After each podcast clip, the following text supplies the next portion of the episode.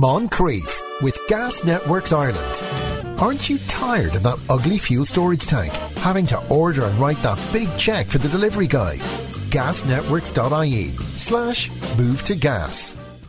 John Sharry uh, joins us once again uh, for our parenting slot. Good afternoon, John. Good afternoon, Sean. Uh, first question is this My daughter came home from school and said she had had sex with a boy in her class. She's eight. And on an investigation, it turns out he kissed her on the hand. She seemed to be obsessed with liking this boy. I asked a few questions about the subject, but didn't want to push it too much in case it would put her off talking to me about it in future. Apparently, one of her friends had been telling them about sex, and that is a boy and a girl in bed together, touching each other and kissing. When I asked her who was telling her this, she said her friend and had looked it up. And she's seven. I'm just wondering where to go from here. I would answer any questions she asks age appropriate, or so I thought. But I'm now wondering should I be telling her more? Or is there any book I could use?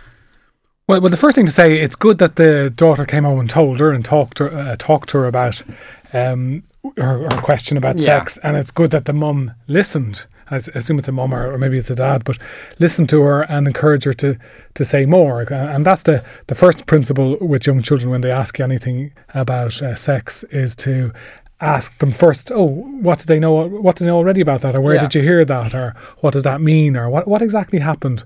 The key thing is your tone, uh, tone of voice, that you have to be sort of open, interested, and as if it's the most matter of fact thing in the world. If you find yourself embarrassed or shocked, it's probably worth taking a little pause and yes. maybe uh, talking about it later because that'll close down the conversation. So mm. the key thing is get her talking about it as she did, and it's a relatively innocent thing that the, the little girl is talking about uh, and it's interested in that.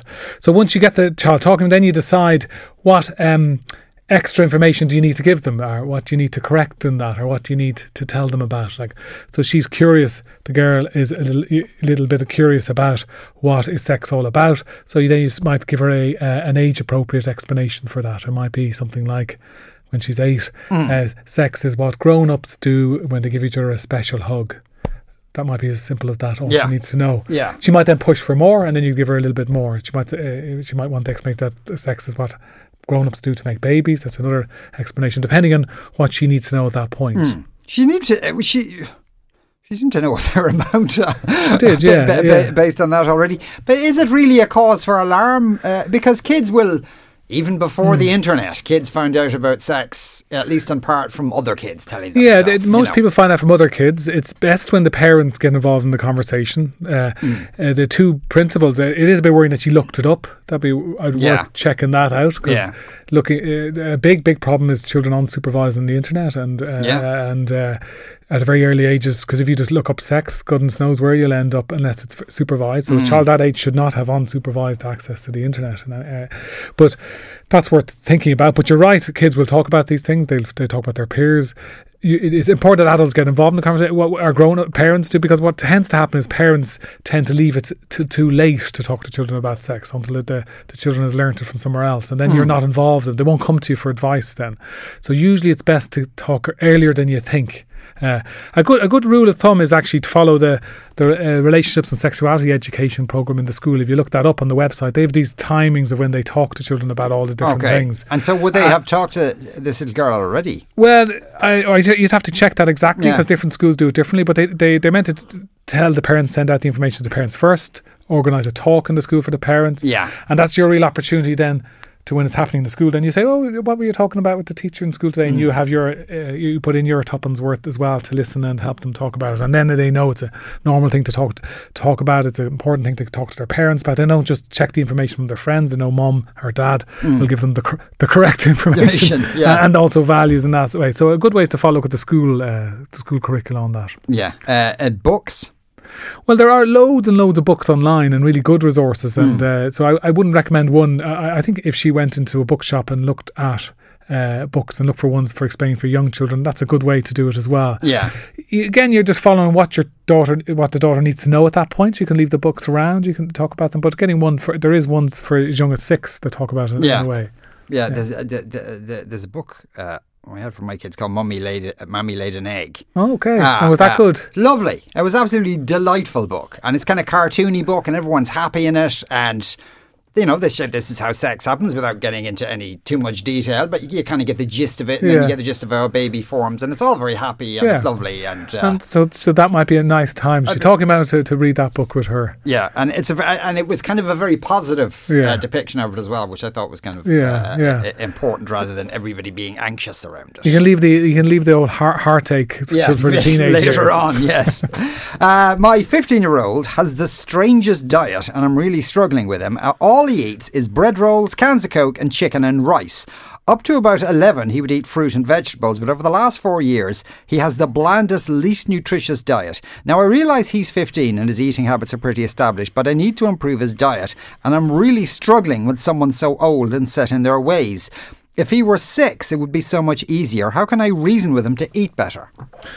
Well, it, it is hard uh, when when a child has a, a poor diet like that, and how do you influence them? Uh, he, he is 15, which is both a disadvantage because he's set in his ways, but also an advantage because he's uh, can think things out for himself. So I think I think you have to try to engage him on, on those terms about like let's look at his diet. What does he think? How does he assess about it? Uh, and see what his motivational points are. Like if he's a diet that poor, his health wouldn't be great. Uh, Yeah, you'd think so, yeah. uh, although some children can survive on. Also, sometimes when I do look carefully at people when they're describing poor diets, they're not as poor as, as they're initially described as. You discover, oh, well, he does eat a bit of that, or he does eat. There's often, Okay, yeah, uh, when you yeah. Mm. carefully look at it, uh, but I think try to engage him and see what his motivational points are. Like for he, you could go do a, a checkup with the GP. Some some uh, children are very influenced by what a medic might tell them and Mm. their parents. Is he sporty? Could he like go to sports? Like if you if you're trying to succeed at GAA, they all go into health and nutrition. Uh, does he want to be build his body? Is he wanting to be attractive uh, to other peers? Uh, then there's all about health and uh, bodybuilding and all these uh, good nutrition and diet. So you're trying to look at what is his motivational points. Also, the teen years can change quick quickly as well. Like somebody may have a poor diet and then they start socializing a bit. They go on a scouts trip or they're attracted to a girl and she wouldn't put up with those diets. So when they're go- going out eating, they they sort of start trying new food and so forth. Uh, the sort of sort of peer group. So it's to look at a range of different things. You can also need to think: is is she colluding with the poor diet? Uh, where does he get the cans of coke? Do, do, like uh, they, he doesn't have to. They don't have to be available in the home at least. Uh, Yeah. uh, uh, and so forth. Where uh, and you can look at trying to nudge him. Um, you can do a bit of reward and uh, what's it, carrot and stick. You can say to them, "Listen, we need to improve your diet. If you work hard at this, you try a few new foods, a few new healthy foods. I'll look at getting you something, or we'll do something. You could do a bit of reward like that, and uh, uh, you know to motivate them and, and so forth. Mm. Uh, the, yeah, it's an odd phase. I know of teenagers Yeah. uh, who, who've gone through those kind of phases as Yeah. well, and and just. But then it seems like once you, the habit has got ingrained, it's very hard to get them out of it. Well, it can be, but as I say, there's different times. It's a it's a time of quick change. So you try to use some of the other good changes, like to motivate them to, to move to, to move to other things. But but you're right, diet is is um, is big issues, and and the biggest problem is not fussy diets. It's actually just very very unhealthy diets. So people are eating far too much of very limited, uh, very high. Uh, high fat and high uh, carbohydrate foods, so that's a whole massive issue.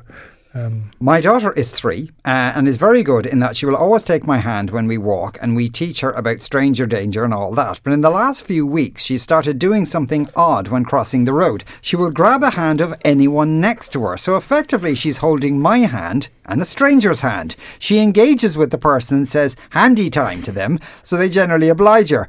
It's old and young people too. She just wants everyone to walk safely. Whatever about people thinking she is cute and vigilant, I'm really uncomfortable with this. Bottom line is, I don't want strangers holding my daughter's hand. Sometimes I try to- walk a wee bit faster so she has to let go of the hand. Yes, we need to be safe crossing the street, and I don't want to discourage her, but I need to address this. What do I say? well, I, I think I, I, even reading that, it is sort of very It's cute. adorable, yeah. that handy time, Yeah. and it, it must melt the stranger, most strangers, and uh, and the little girl that she's quite safe and she's connecting. So it's very sweet. stuff. I think it's important to start with that uh, um, uh, as, as as as a point, uh, uh, and it is a sign that she's trying to be safe, and there's all good things that the mum has, has, has, has taught her, that dad has taught her in that in that question. Um, if the mom has a, has a difficulty with it, there's little things she can do. Like I think is uh, using a very good tone of voice. She could say, "Oh, we only have to hold mom's hand. We don't have to hold this lady's hand," and give a, a wink, a smile at the other lady's other hand, and just take her hand away. And then you make it very normal that we just hold mom's hand when we're crossing the uh, road and take her across. So a gentle, non angry correction like that would probably do the trick. Yeah. This You're- is you're the not- mother's problem. Not that this is this is, has no effect on the child at all. The child is just exploring the Yeah, world, yeah. and, I- and I- being kind of friendly to people. I, I would be with you, and it's uh, but the mother is a little bit finds it very awkward, and uh, you have to respect that too. I guess. Yeah. Uh, uh, Yeah. Is there a danger though, though, by focusing on this? And, and I know stranger danger is important, Hmm. but not to the extent where every other person is a potential threat. Well, you have to strike a balance with Yeah. stranger danger. Like um, I've seen some um, people making almost children paranoid about stranger danger, and Yeah. uh, and actually, I, I keep saying this uh, in lots of things. Uh, stranger danger is, is far far less a problem than other dangers, like uh, Mm. like like. I- i- i- Infinite, infinitely less. The the biggest harm children would come to. Um, the, the mum has it right there. Is road traffic accidents are by Yeah. far the biggest danger. Like about tw- twenty or, thousand. or the internet. It's or the like in internet. house. ha- house. So, Stranger Danger is a relatively mild uh, one, uh, and it's be sad if children can't talk and engage with, Yeah. with strangers when she's with her mum uh, at that point. Yeah. yeah. Uh, kids, uh, uh, just going back to the question we had first about the eight year old who thought she'd had sex, but a boy had kissed her hand. Mag says kids that age uh, do think sex is just kissing. I do think this is quite sweet. Uh, this is something she'd probably forget about the next day in the schoolyard. Uh, well, uh, that is true. I re- uh, Senan says, I remember in school the girls got to talk about periods while the boys were sent out to play football. Afterwards, the boys tricked the girls into revealing what their meeting was about, all of which led to total and utter confusion from everyone, uh, says Senan. Uh, Donal on Twitter says, had an issue in my son's class at the age of eight. Uh, a boy had way too much information from his parents. Uh, they gave uh, too much too soon. I suppose because parents are going to make different decisions as to when to impart this information. Well, that that's the judgment call. Like you are following your child's need to, for, when they ask the question. Uh, that's why I think I, I go for the school uh, curriculum, the RSE. They they tend to start first talk about bodies and the anatomical bit and where babies are from and periods for girls and so forth and how bodies grow up. I think they start that nine uh, or so. Uh, I don't know the exact. Uh, and then they talk of the, me- the me- actual mechanics of sex about. Uh, I think it's in sixth class, about Mm. eleven, twelve. 11, 12. So, so that's when they get it. So I think that they're they're sort of the right. Then everybody's getting the information at the same time. Yes. Because there is something, some boy who knows too much too soon. There always is. I remember at school there was a, I, there was a kid. Uh, everybody knew his parents had told him, so everybody you know made a play date to go to his house so they could find out. I didn't believe him. Uh, the guy in my class yeah. I, I got the details slightly wrong in terms of. Yeah, you know. he had it sort of right. Uh, no, he had he had the detail right, but but when he said which uh, kind of receptacle, so to speak, I got it, I got that wrong. I got that confused. And That's was- where you do need to talk And then you go home and look at your parents and go, "You disgust me, you people." Uh, Texter says, "What's wrong with chicken and rice and bread? Uh, a staple of many diets, uh, I would have thought." Uh, and Julianne says, uh, "One way I got my teen to eat well was by masking the veg content in his food. I had to liquidize bolognese or curry sauces to hide the veg, but it meant he still got them." Uh, that's true. Well, I suppose everyone does that for kids, but for a 15 year old, Well, well, well. I think I think again these are all different strategies. Uh, like the the first question is what's wrong with that diet? Uh, yeah. Well, it's uh, you have to look at what is he's getting the right balance of foods. Uh, he's, he's not getting as many vitamins or nutritions if he's just eating those. If there's no vegetables or fruit in it, so uh, Yeah, Uh, somebody else says, My son only eats chicken and potatoes. He doesn't eat anything with colour. 53106 is our text number. That will cost you 30 cent, or you can follow us on Facebook or Twitter. John Sharry uh, is still with us for our parenting slot. Uh, next question is this My son is terrified of me cutting his nails. He's six. Every time I bring the scissors out, he screams, thinking I'm going to cut his fingers off. I tell him he needs to clip his nails, or else he'll scratch and hurt himself or others. Plus, all the dirt under there would infect the house, they get so black. My husband won't do this job as he is afraid he'll cut the nails too low and hurt him, so I'm left with a struggling child who feels his life is about to end. Sweets and telly bribes mean nothing to him when he's like this. It's a bi monthly struggle, and I'm just at a loss with him. Please help. Well, it, it this is a common pr- uh, problem. Lot, lots of children fear things like their nails being cut, and, and usually because it's a struggle and a bit of a battle, they, Yeah. they often do get hurt by the by the nail cutting. Uh, like they might be nipped. Uh, uh, so so they, so they have a, they do have a correct memory that that that they, uh, that Well, yeah, because them. I a toddler who hates having her nails cut and it's but you have to cut them. But it's terrifying trying to you know hold the finger still. Yeah. Uh, while she's acting like the world is coming to an end, and you're terrified you are going to cut her. and you might just nip her a little bit too, or, Yeah. or, or hurt. The, so, so it's likely that that's happened. He's getting a bit older. He's six.